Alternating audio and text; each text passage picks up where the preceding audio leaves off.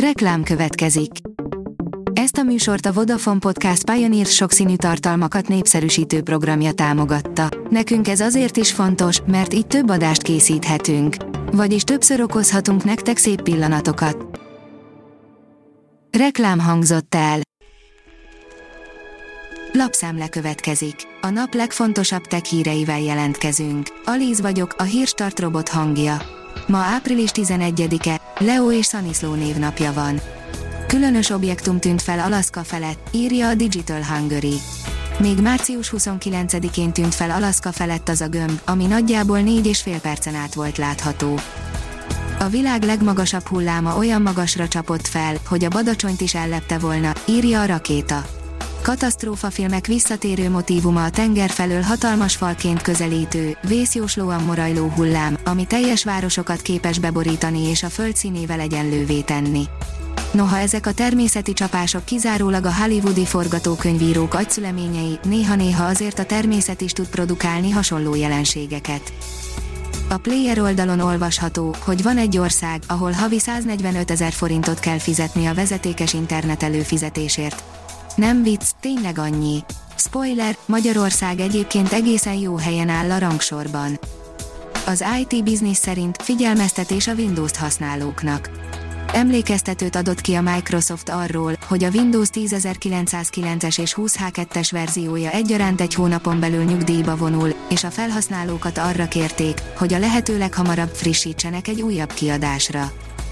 A GSM Ring írja koncepciós képeken a Samsung Galaxy A54 5G. A dél-koreai vállalat új készülékének utódja már megtekinthető koncepciós képeken.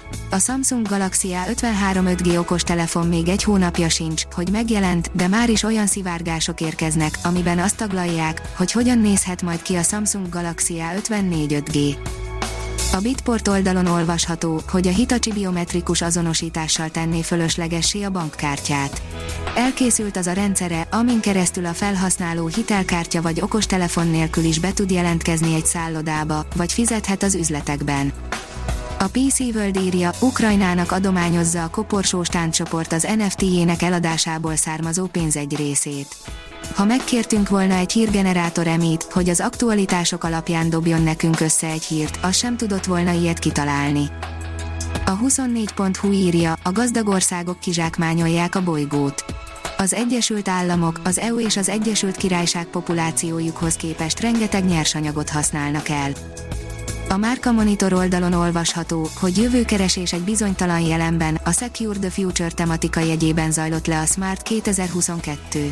Két év után először újra fizikailag jelenlévő előadók és valódi közönség előtt zajlott az IVS, Szövetség a Digitális Gazdaságért idei Smart konferenciája.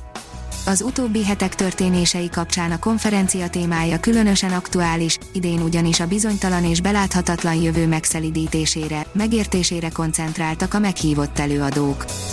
A Microsoft új Autopatch funkcióval gondoskodik a rendszerek napra készen tartásáról, írja az NKI. A Microsoft múlt héten bejelentette, hogy 2022. júliusában széles körben elérhetővé válik az Autopatch nevű funkció a Windows Enterprise E3 részeként. A rakéta kérdezi, tudnának újabb fényképeket készíteni a csillagközi térben utazó Voyagerek. 44 éve és 7 hónapja indultak útjukra a Voyager szondák, amelyek végül sokkal messzebbre jutottak az űrben, mint eddig bármilyen ember által alkotott űreszköz. A San Franciscói rendőrség megállított egy autót, amiben nem ült senki, írja a Player. Egy járókelő rögzítette a mobiljával, ahogy a rendőrök tanástalanul telefonálgatnak a teljesen üres robottaxi mellett. A magyar mezőgazdaság oldalon olvasható, hogy robotkutya őrzi az ültetvényt. A Boston Dynamics mérnöki és robotikai tervezővállalat fejlesztette ki a Spot névre keresztelt robotkutyát, amely mindenféle terepen képes közlekedni. A hírstartek lapszemléjét hallotta. Ha még több hírt szeretne hallani, kérjük, látogassa meg a podcast.hírstart.hu oldalunkat, vagy keressen minket a Spotify csatornánkon. Az elhangzott hírek teljes terjedelemben elérhetőek weboldalunkon is. Ha weboldalunkon hallgat minket, az egyel korábbi adás lejátszása automatikusan elindul. Beállíthatja, hogy az összes korábbi adás, vagy csak az aktuális tematika hírei következzenek. Köszönjük, hogy minket hallgatott!